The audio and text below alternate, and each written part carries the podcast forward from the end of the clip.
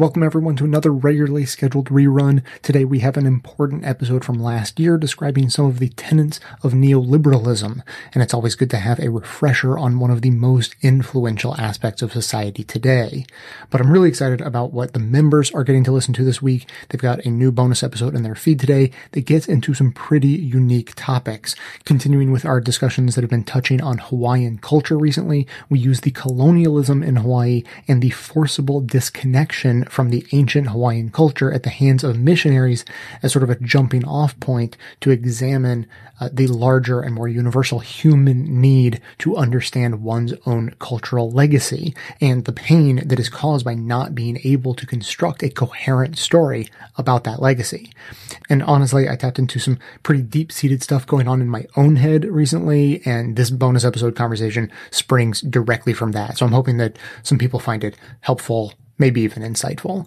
So to hear that and for access to all of our past and future members episodes and to support the work that goes into this show, sign up as a member at patreon.com slash best of left or visit the contribute tab at bestofleft.com.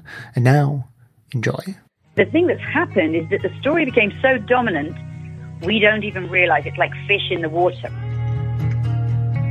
This program is made possible by the members and donors to the show. To support the work we do for as little as a buck a month, or to sign up as a member and get commercial free versions of every episode, plus members only bonus content, find us on Patreon or visit the Contribute tab at bestoftheleft.com. Now, welcome to the award winning Best of the Left podcast with clips today from Upstream, the Ralph Nader Radio Hour, Jacobin Radio, Jim Hightower, and the Thom Hartmann Program having more higher material standards is really important in poorer countries where people haven't got basic necessities. This is Richard Wilkinson, co author of The Spirit Level. But for us in the rich world, having more and more of everything makes less and less difference. It's no longer crucial to our well being to have a higher material standard. It's not just a matter of taking out the bads. It's that our material standards are high enough and actually, the way we should now be improving the real quality of our lives, now that that's no longer an effective method, is by improving the quality of the social environment. It's highly sensitive and it's highly personal to even speak in language of have and have not. This is Maria Scordialos, co founder of the Living Wholeness Institute and co initiator of the Art of Hosting she worked in the Frome area for the British government for many years. To me, this is part of what has become and has been created from the 80s onwards with the neoliberalistic movement and the hyper capitalism that kind of emerged in our world is that this gentrification is a narrative or a myth, a modern day myth that we are creating for ourselves as an aspiration of what we should all become. And in my life, I have lived with very affluent people and I have lived and seen and witnessed and been part of severe poverty. And from a child living in India, being in the slums in India, I used to always find it I mean, I mean, this is really young age, seven years old. I could remember these thought forms going through my mind. Is why do people that we call poor seem to be more happy and connected to their lives than the rich kids that I went to school with who were taking drugs because they didn't have a family or they had so much family pressure to be something that they were not. So I was always confused at this paradox. So the first thing that I would have to say is that if I was to be invited to have those kinds of conversations, I would want to reframe the haves and have nots into what do we really see as life? What do we value about life? What do we really ask to leave for our children and for their children as our legacy? I would want to have a more root system conversation about living a good life and li- leaving a good earth for the next generations. Because I think that would allow us to go to a more meaningful conversation than a conversation about who has and who hasn't and what we're trying to aspire. Because to me, that just goes into that modern day myth and narrative of trying to live in prettiness. A pearl is created by the grit. so we need the diversity. So I feel that what we need to come back into is some more fundamental conversations or basic conversations about what does life really mean to us? And what are the things that make us as human beings feel alive and feel fulfilled? So that when we die, because that's the only certainty, we kind of can feel that we are leaving something for those that come, those that follow, that those that will take forward what we have brought in. And I feel that somehow we've lost touching that fundament. And that's why our earth is in danger. And actually, we as a human species are in danger. We are facing our own suicide the most. And so I feel that we have to be very careful how much the gentrification has actually entered into our own selves. Because when we talk about haves and have nots, to me, that's a gentrified perspective immediately as opposed to, have I met my neighbor? Do I know who you are? Do I know your story? As opposed to me saying, oh, you've come from London, or oh, you were born in Frome. I feel the conversation needs to be more about how we humans want to live and work and basically save ourselves from our own extinction that we're facing right now.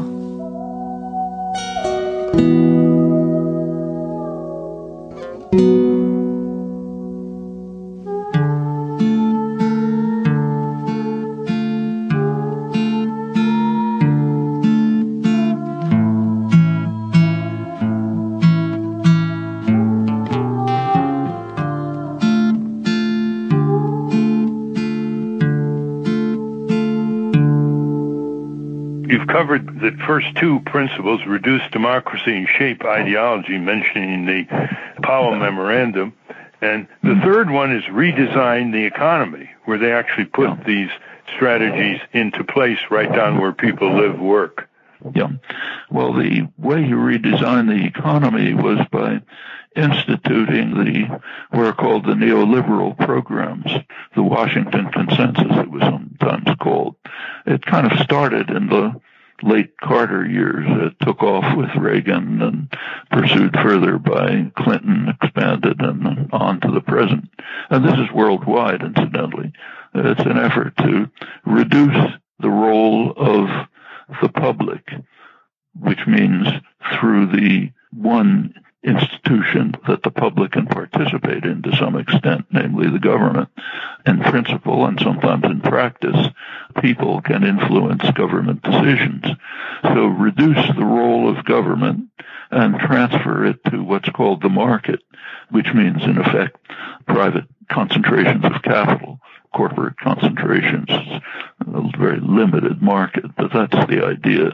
So, you know, Reagan's slogan was government is the problem, not the solution.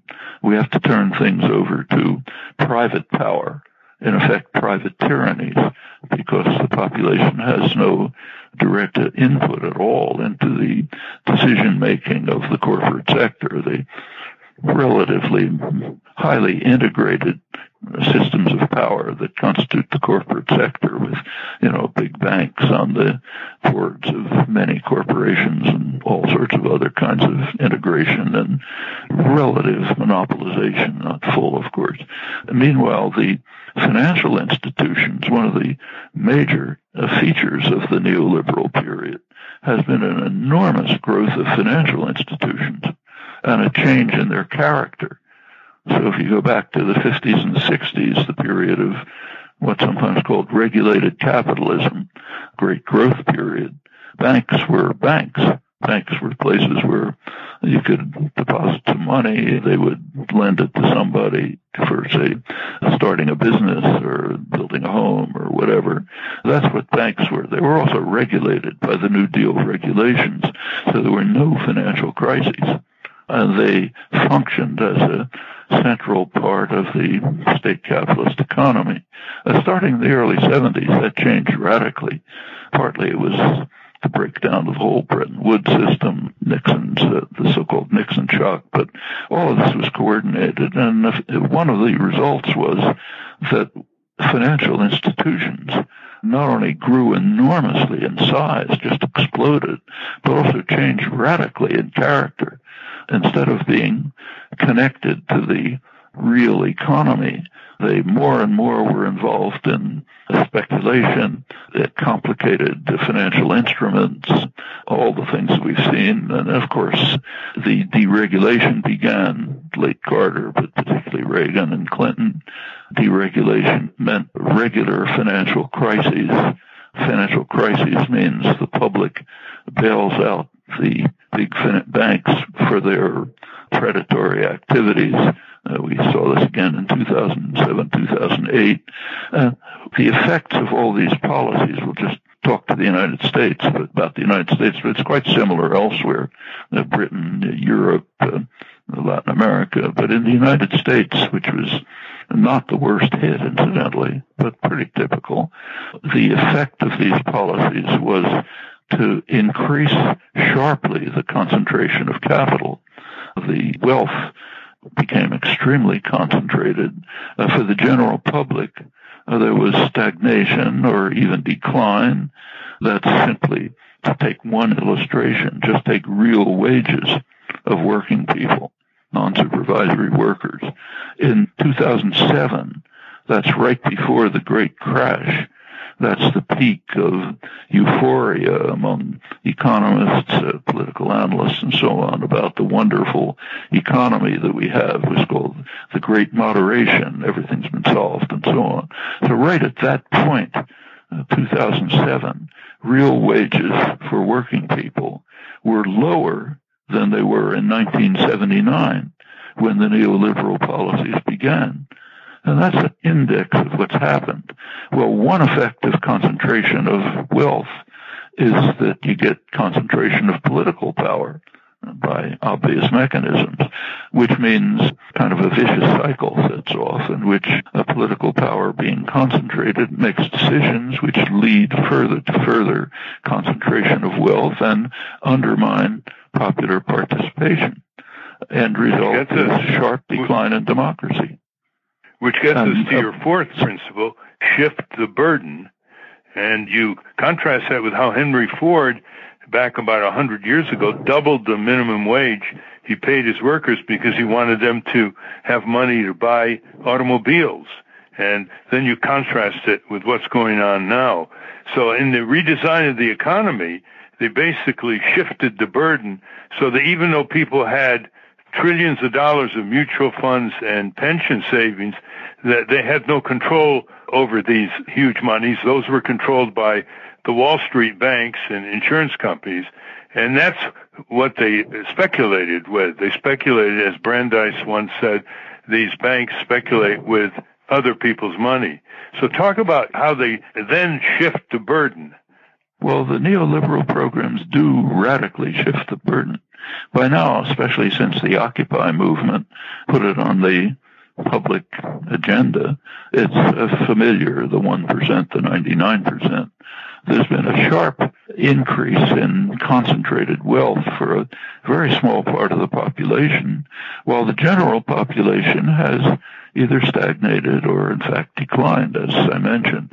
And that has an immediate effect on the political system through the mechanisms that I mentioned, including the huge increase in the role of the financial institutions. What Brandeis warned about was a very small as compared with what's happening today.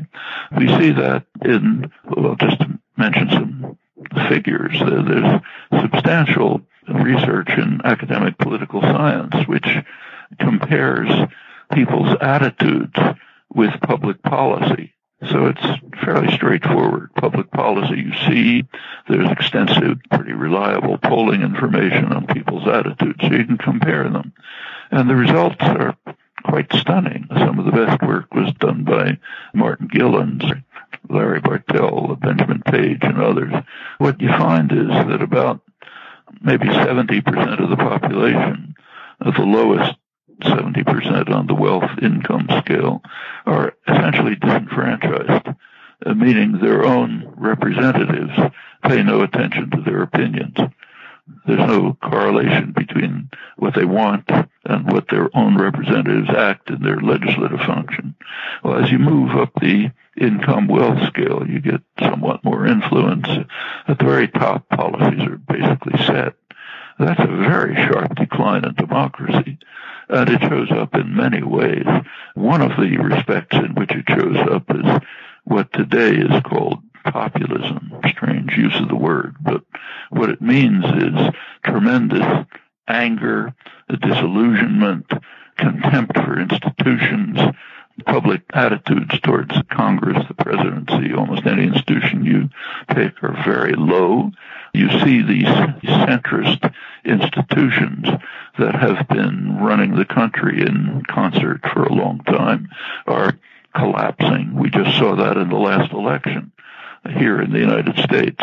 In the November election, the two major forces, two, one was the Trump campaign. The other was the Sanders campaign. I mean, the Sanders campaign was in many ways much more remarkable. It broke with over 100 years of U.S. political history. Throughout this whole period, elections are pretty much bought. Uh, you can predict the outcome of an election pretty much by just taking a look at campaign spending and that means predicting policy. Well, here came Bernie Sanders. No support from concentrated wealth from the corporate sector, from the wealthy. The media either disregarded or ridiculed him, mostly unknown even used a scare word, socialism. He would have won the Democratic nomination if it hadn't been for the shenanigans of the Obama Clinton party managers. On the other side, the Republicans, which was a pretty awful sight altogether, I should say, uh, but someone came up who represented the popular base, and the Republican establishment couldn't stop him. The same thing's happening in other countries the election in France just a couple days ago, the two major political groupings didn't even participate. They'd been wiped out. So you had two candidates who came from the outside, one with a neo-fascist background, uh, the other uh, an independent neoliberal who most of the public didn't like very much, but that was it. The same thing's happening in country after country. This anger and disillusionment, uh, fear and uh, scapegoating, hatred of others, and so on, are reflecting the fact that there have been socioeconomic policies put in place which had the explicit objective of undermining democratic participation and were designed in ways that ensured huge growth of mostly predatory financial institutions and high concentration of wealth and stagnation or decline for the majority.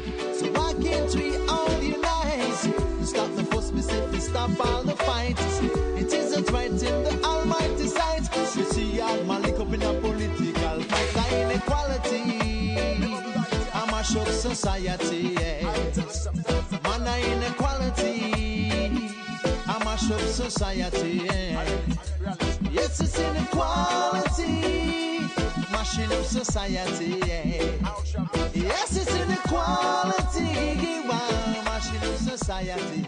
What I would say is that the conventional view of neoliberalism emphasizes, so to speak, marketization, putting everything under the control of the free market. And that, privatization. Yeah, privatization would be a very good example of this because it takes stuff that's formerly been under the state, for example, and now it's in the market. And so it, it's subject to directly the laws of capitalism. But what I think should be understood to characterize neoliberalism is almost precisely the opposite. It is not the subjection of everything to market forces, supply and demand, so to speak.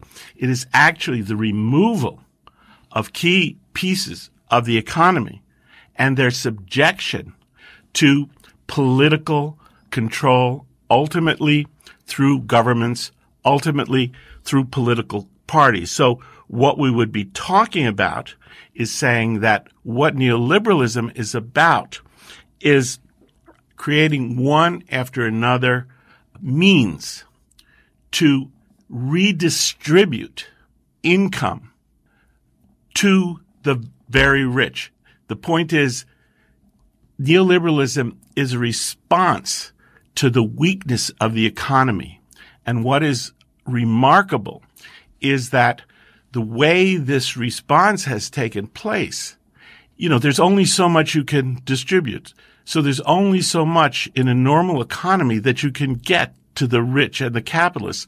You got to give them more profits. And the only way you can give them more profits is to essentially austerity, cut wages, cut social spending, and they get more profits that way.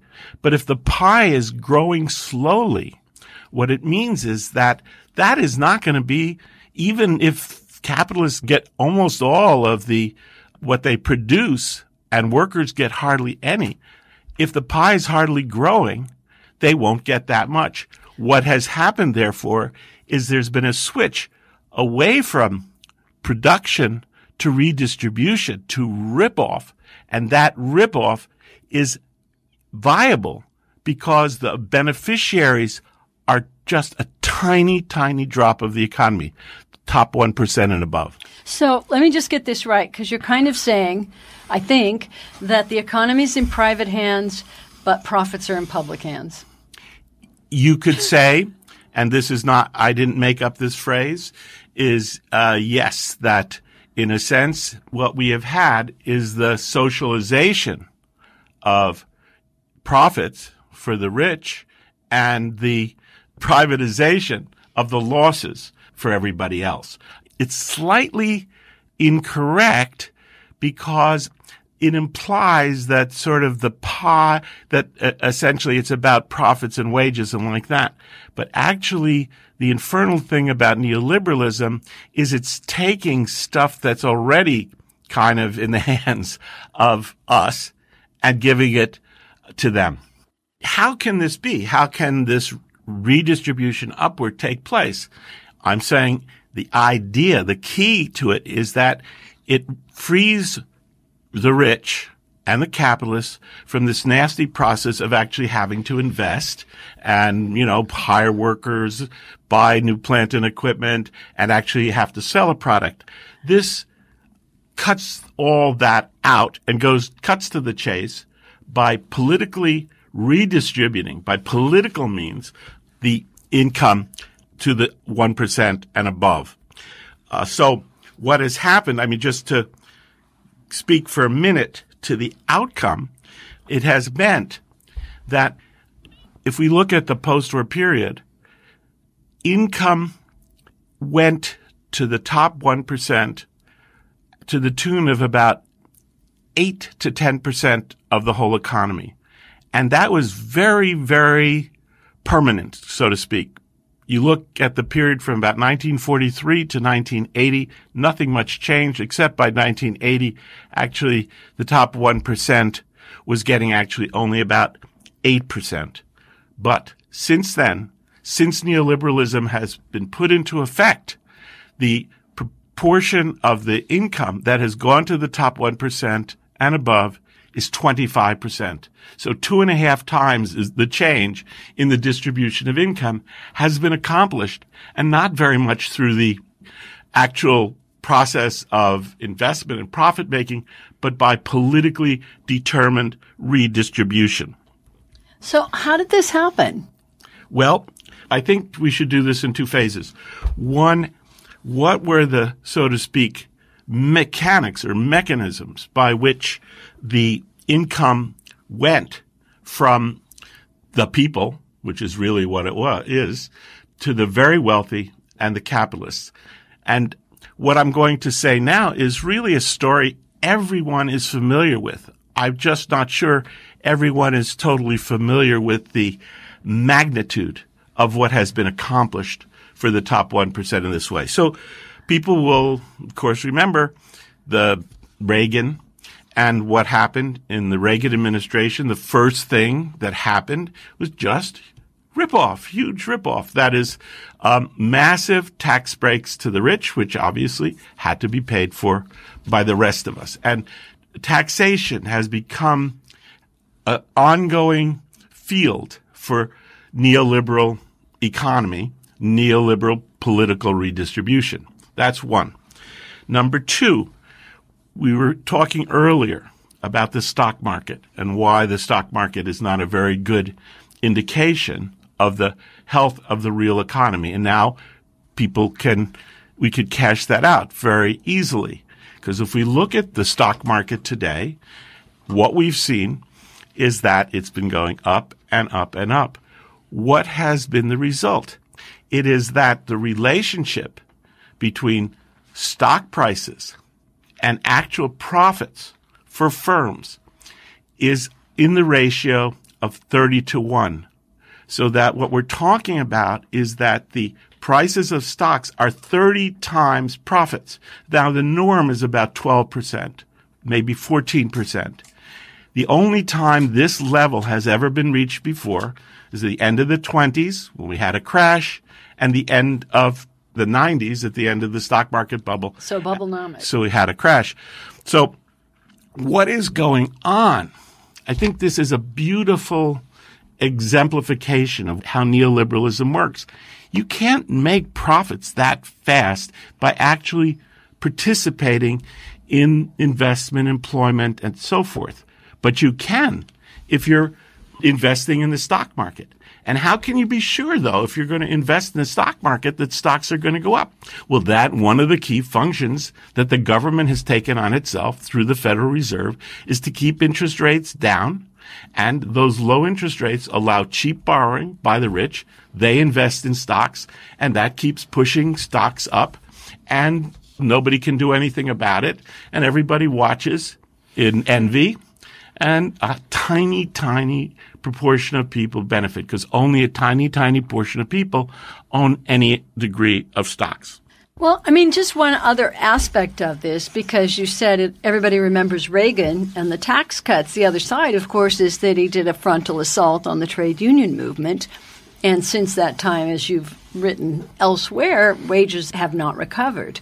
And so in this, most people would think, oh, interest rates are low. That means that ordinary people will have access to, say, buying homes and, and things, but only if their income goes up. Exactly. And we've seen that one result of the way the system is now working is that we did have a period in which the Fed was producing money for the very well off in a parallel way keeping interest rates down and driving up the prices of housing.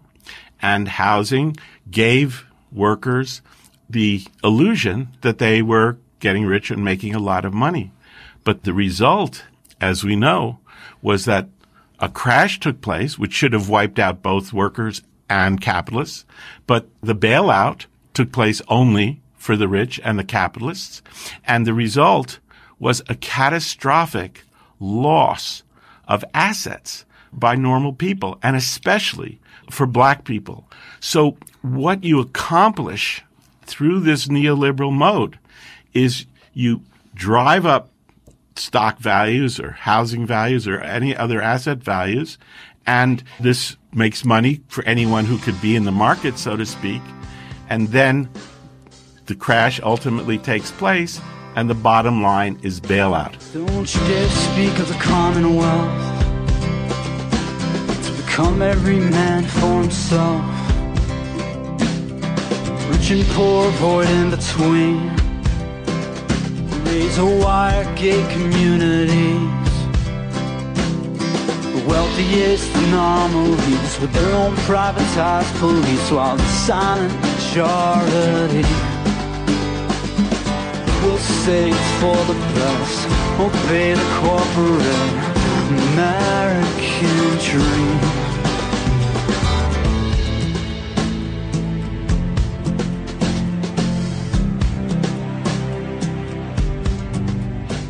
We know that millions of American families lost their homes after Wall Street's 2007 financial crash. But where did all those houses go? It turns out that Wall Streeters themselves formed profiteering investment groups that rushed out to scoop up tens of thousands of those foreclosed properties, usually grabbing them on the cheap at courthouse auctions in suburban metro areas that were hard hit by the crash. These moneyed syndicates have deep, deep pockets, so they easily outbid local buyers to take possession of the majority of single family homes being sold off in many distressed places. Why are they buying? To turn the homes into rental properties and become the dominant suburban landlord, controlling the local market and constantly jacking up rents. For example, the Wall Street Journal found that in Nashville's suburb of Spring Hill, just four of these predatory giants own 700 houses, giving this oligopoly of absentee investors ownership of three fourths of all rental houses in town. One of these bulk buyers is an arm of Blackstone, the world's largest private equity firm. Another is an equity outfit that was spun out of the housing speculation department of Goldman Sachs. And another is a billionaire whose investors include the Alaska State Oil Fund. Not only do rents jump dramatically when such outfits seize a market, but Wall Street's intention is to impose, quote, a new way on housing America. They're pushing a cultural shift in which home ownership is no longer part of the American dream, and tenants are taught to accept annual rent increases as the price of having a home. This is Jim Hightower saying, so let's review what's happened here. The banksters crash the economy, you lose income and your home, they buy your house at auction, then they rent it to you at an ever increasing price. The new way is the same old story the rich robbing the rest of us. Robber barons are here today. The faces change, but the game's the same. And though their empires may collapse, they still command their pound of flesh and drink their wine within their walls. Drink their wine within their hidden walls. Gambling bankers, they knew no bounds. Their house of cards came crashing down. Begged for help from the public purse. We paid the debt, every one of us. They keep their gold within their walls. Keep their gold within their mansion walls. I mean, it just seems to me like this is a, a suicidal cycle that we're in. As you've said, that more and more capitalists and financiers are dependent on the state to keep them going and to give them profits through bailouts and tax breaks. And is this just a never ending cycle at some point? Can we have, like, as you're seeing now in the United States, a housing crisis, more and more homelessness, more and more people without, presumably, if health care gets repealed and replaced, even more people without access to health care? In other words, with a dying population. I think dying population was a good way of getting into it because if we're talking a little bit about ideology, which we should again do in a different conversation about politics, what we could see is like, oh, the, if we were look, talking about someone like Hillary Clinton, she made no bones about her defense of finance and the resulting limitations on what she could do. She didn't make the absolute connection I'm making, but she said, look, the bankers have to fix things themselves. We can't tell them what to do. On the other hand, we can say that a minimum wage of more than $12 an hour is going to be a big problem for the economy. So that was sort of a justification for neoliberalism in terms of austerity. But now if we look at Trump, the Republicans and Trump, what are they saying about this? Uh, they're saying, look, we feel very badly about having to take away health care for people. but after all, that has to be paid for somehow. And who's going to pay for health care? It's got to be the capitalists who are making the investments, who are making the economy go. Except So- that they say something else. You know, say it's unconscionable to ask the auto workers in Detroit to pay for health care for people who can't afford it. As well, that's if, that's their yeah that's their that's their uh, sophisticated argument. Their bottom line argument, you know this. Their bottom line argument is that the job makers, the economy makers, are are the ones who need to be protected. And even if they didn't, it's just the way they say it. It's immoral to take money from these people. It may be bad to take health care away from working people, but it's even worse to take money away from the people who have it and made it. We have one more level. There's still one more level. Well, can and I that just is say before you get to that level, just one really good example? Sure. Because you've been talking about ideology and the way that this has been going on literally since the era of Reagan and before. That the mentality has changed so much that when American Airlines tried to raise wages for its workers who hadn't seen a wage increase in a long time, the investors went apoplectic and said, this is an unconscionable wealth transfer Exactly. from them to us. How dare they? They're just the workers. exactly. So I wanted to make this point because, oh, it's just a, it's a left propaganda point, but it's actually a very telling. If you look at Bannon and Bannon's backer, Mercer. Mercer, when they talk about the question of money going from the rich to the poor, they really say the opposite. What they say is that if people are incapable of making enough money, they say this explicitly, to make enough money to survive rather than taxation and welfare and all this, they should be left to die. So that's the next phase of ideology if we move further into the Trump era.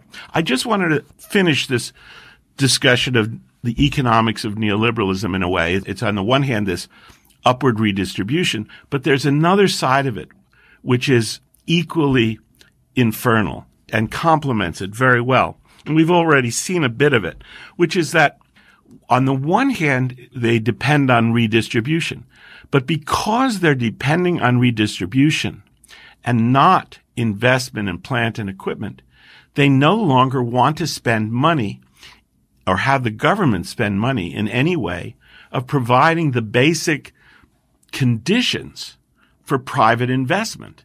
They are no longer willing to carry out the public investment that everyone since Adam Smith realized had to be the function of the government. So just to take a couple quick indicators of this. During the post-war boom, the government was paying about 4% a year on roads and highways, education, and so forth. That is, they're investing 3 to 4% more each year. Now, in the 90s and 2000, it was down about 1.5 to 2%. It's been for the last five years, 1%. So hardly any public investment. And what that's meant is that the age of the government capital stock, so to speak, for the whole post-war period up to about 1975, the age was steady at around 14 years. That meant that as plant and equipment went out of business, it was replaced. And so the stock never got older. But today, that period is about 14 years. Today, it's about 26 years. So the lack of investment, of government investment has redounded in incredible aging of the government capital. And to put it in layperson's terms, the Corps of Civil Engineers talking about the upshot of this, because it's come up in this whole business of Trump's supposed and non-real infrastructure programs. They say that there has been so little expenditure on infrastructure just to make up the difference of the, what should have been spent. It will now take $4 trillion. $4 trillion, which is about a quarter of the economy, maybe But- between a quarter and a fifth of the economy. But we should say $4 trillion is about what they spent on the invasion in Iraq. So it's not like it isn't there. very good. It's not that it can't be afforded. And a very interesting political question would be, given that so much of the income and therefore wealth has been built up by redistribution rather than production, one thing we can certainly be thinking about in a way that would have been more difficult before is flat out redistribution from the rich. Just a wealth tax. And that is something that could take place or a much bigger tax of the rich. That could take place without hurting investment. We used to be told we can't tax the rich because they won't invest. But since they're not investing anyway and simply ripping us off, we have that easy way forward. It's not a permanent way, but it's an easy way forward. Well, we've really literally almost run out of time, and we didn't get to the other political aspects that I want to talk to you about, Robert Brenner. Maybe we'll save it for another podcast where we can get into the political consequences and, you know, let's say the Democratic Party and its neoliberal leadership that's fighting with its social democratic base and what this means, especially in terms of the economic landscape that you've laid out. Is there any final thing you want to just say about these neoliberalism that would kind of entice people to hold with uh, bated breath for the next one? Well, yeah, I think what we would normally be doing now and talking about neoliberalism is talking about neoliberal politics. But I would just want to state the basic structure here that we would have to limn out in a further conversation.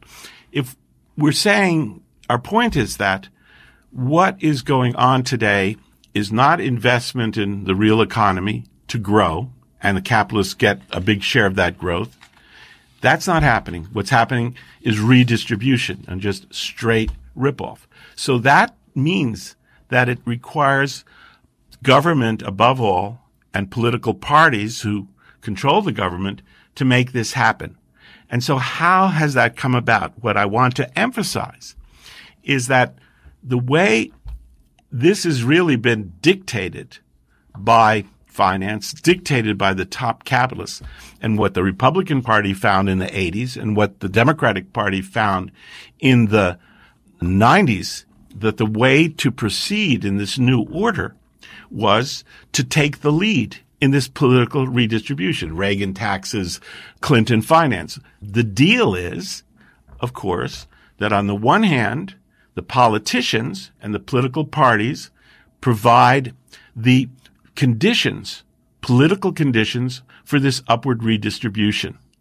On the other hand, the rich, the financiers, provide the funds for the politicians to compete politically. And so it is this deal that has allowed for the forging of a very tight alliance. It's no longer the economy over here, politics over here. It's politics and the economy as merged. And what that means is that the capitalist economy depends on the active participation of these political parties in allowing them to go on and vice versa. The parties depend on support from financiers. One final point. Listeners should think of the implications of this. This means that that comes first. There's no way that the political parties can ignore the needs of finance. If they do, they will not get funding. Simple as that. And so what it means is that people are saying, well, the Democrats don't really understand. They need to go back to the working class and provide the working class what it needs to be able to win elections. The problem is to provide the workers what they need, they have to pay for that. And what the financiers say is you just try paying workers in the form of welfare money that could be going to us and you will find yourself in a very interesting position about fundraising. And when Obama tried this for the tiniest little bit, people may have heard him on television and stuff, people saying, well, what Obama's doing is hardly anything. Why are they pissed at him? He needs to do that to keep the support of his base. And the financiers would say, say on Charlie Rose, sorry, no, he's really attacking finance and we can't have it. And what is meant actually is that in the period since 2009, the Republicans, although the Democrats and Republicans have spent ever more, of course, on elections, the actually Republicans are doing a lot better in raising money. And so the Democrats who are being outspent by 70% are not about to go hurt the financiers by supporting workers. And there is just no chance that that's going to happen. Not because the Democrats don't see it, but because they can't do it and keep their base. You reached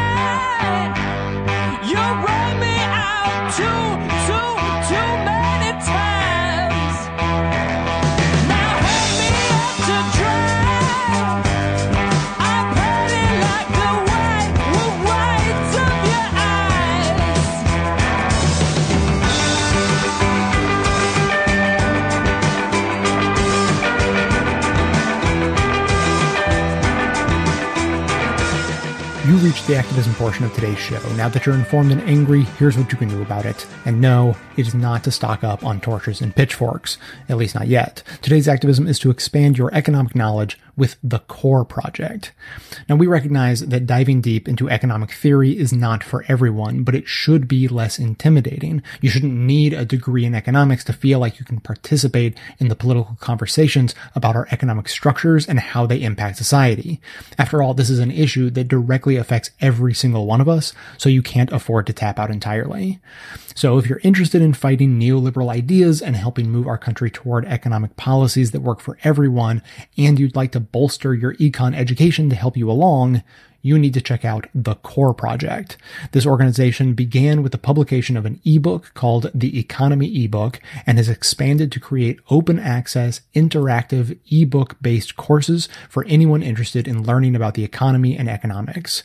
Their mission is to create a community of learners and teachers collaborating to make economics accessible and relevant to today's problems. Core is question motivated and designed to teach through models based on facts from history, experiments, and data.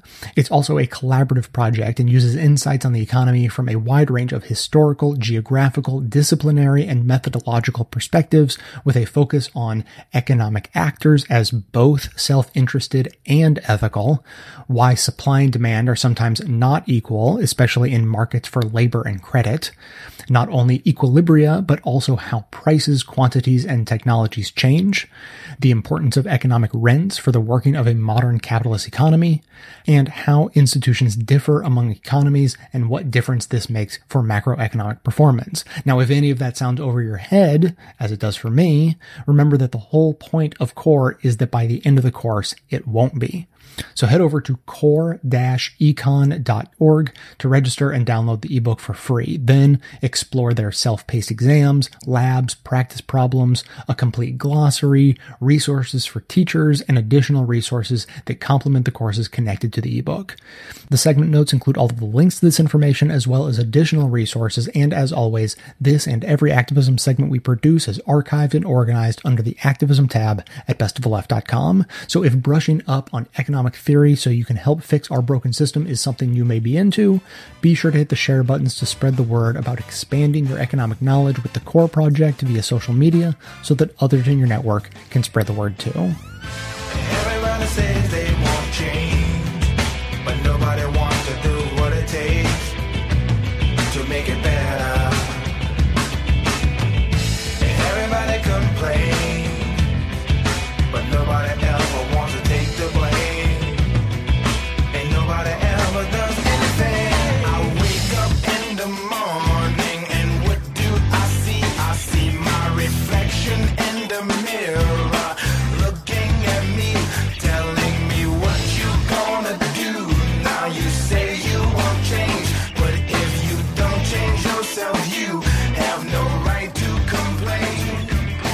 We have an opportunity to have Kate Raworth on the program.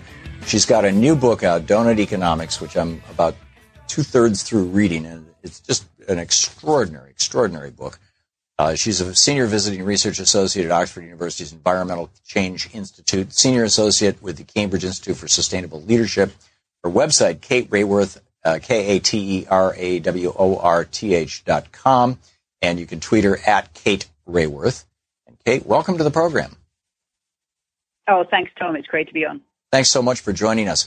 One of the things, uh, in addition to the little uh, YouTube that you've got about, you know, the, the, the origin of neoliberalism, was the, the, the material in your book about this whole meeting at um, Mont Pelerin, if I'm saying that right.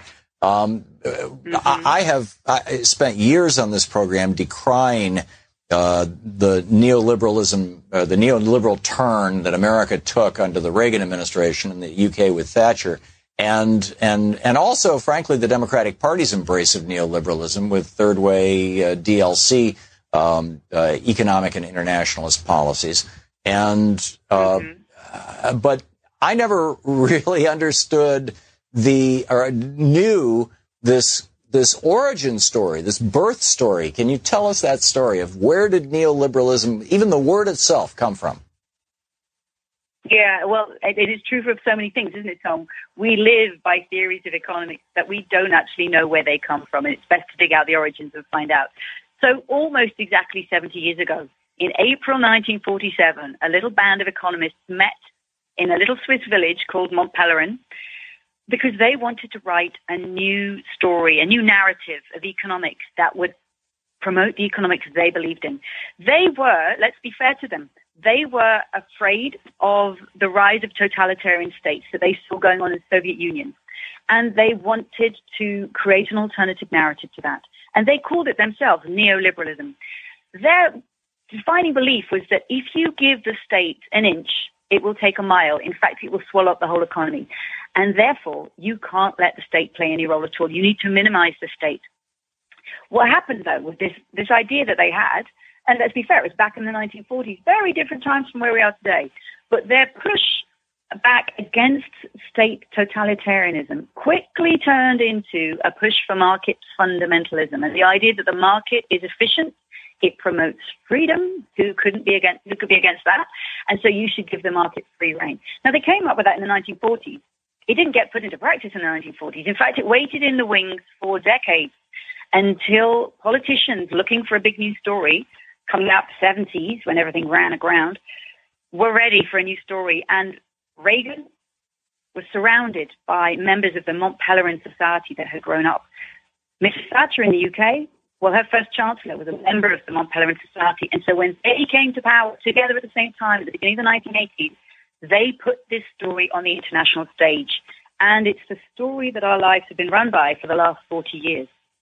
Uh, in the United States, the United Kingdom, and arguably the EU, the the uh, restrictions that the EU put on governments being able to engage in fiscal stimulus, and of course the absolute uh, destruction of their ability to engage in monetary policy by surrendering their currency. These are all aspects of this neoliberal agenda, are they not?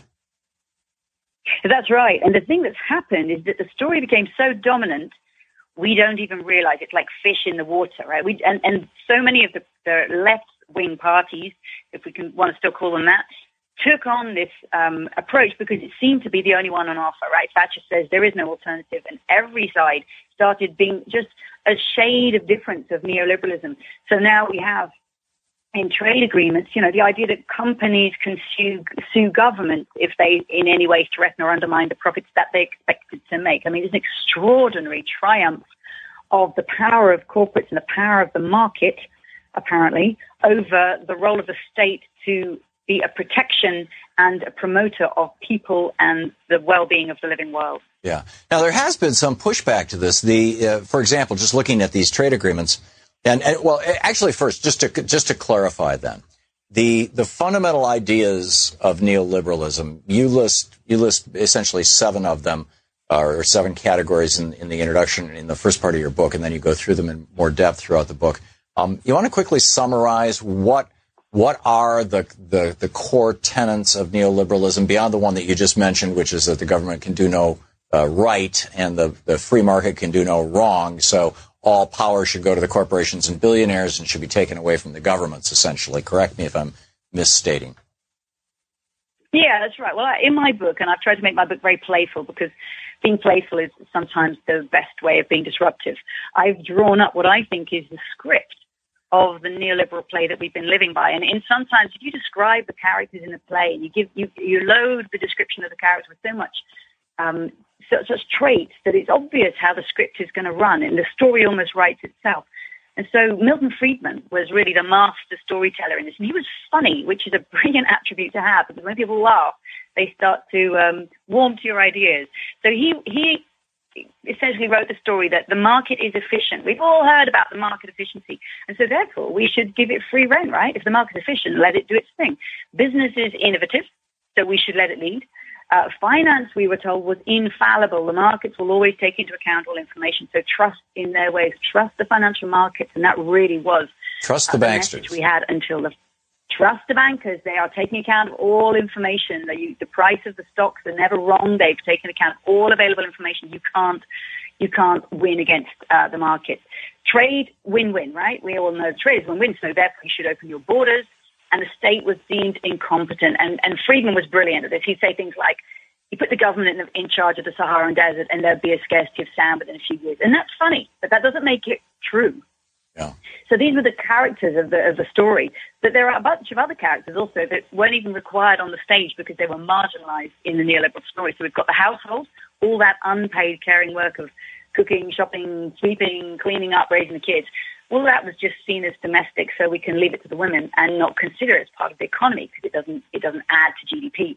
We've got the commons, and every economic student has heard of the idea of the tragedy of the commons that if people share a resource, they'll inevitably destroy it and, and run it down. Garrett Hardin. Under that framing, yeah, Garrett Hardin, right? Um, if the commons are tragic, well, you should sell them off, privatize them so we can look after them properly. Apparently, society Thatcher told us there is no such thing as society. Well, if there's no such thing as society, we can ignore it. And Earth was. Don't worry if we have a shortage of copper or any kind of minerals. We'll always use them, find substitutes.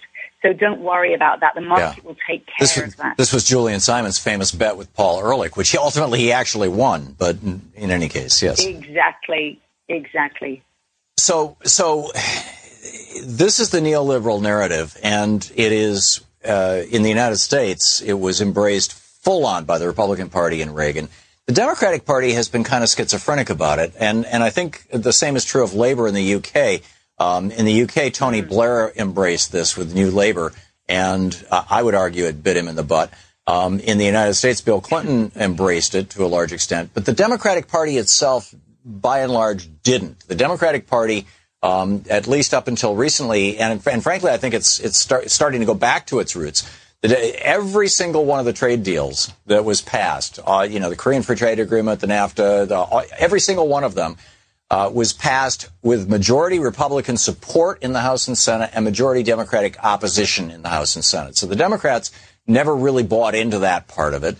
Uh, the Democrats, uh, you know, in, in, in many regards, you know, when Bill Clinton said the era of big government is over, there was a lot of pushback from a lot of Democrats when, when he, quote, reformed uh, welfare so that you couldn't be on for more than five years, um, assuming that we would never have a, a, a recession that lasted more than five years.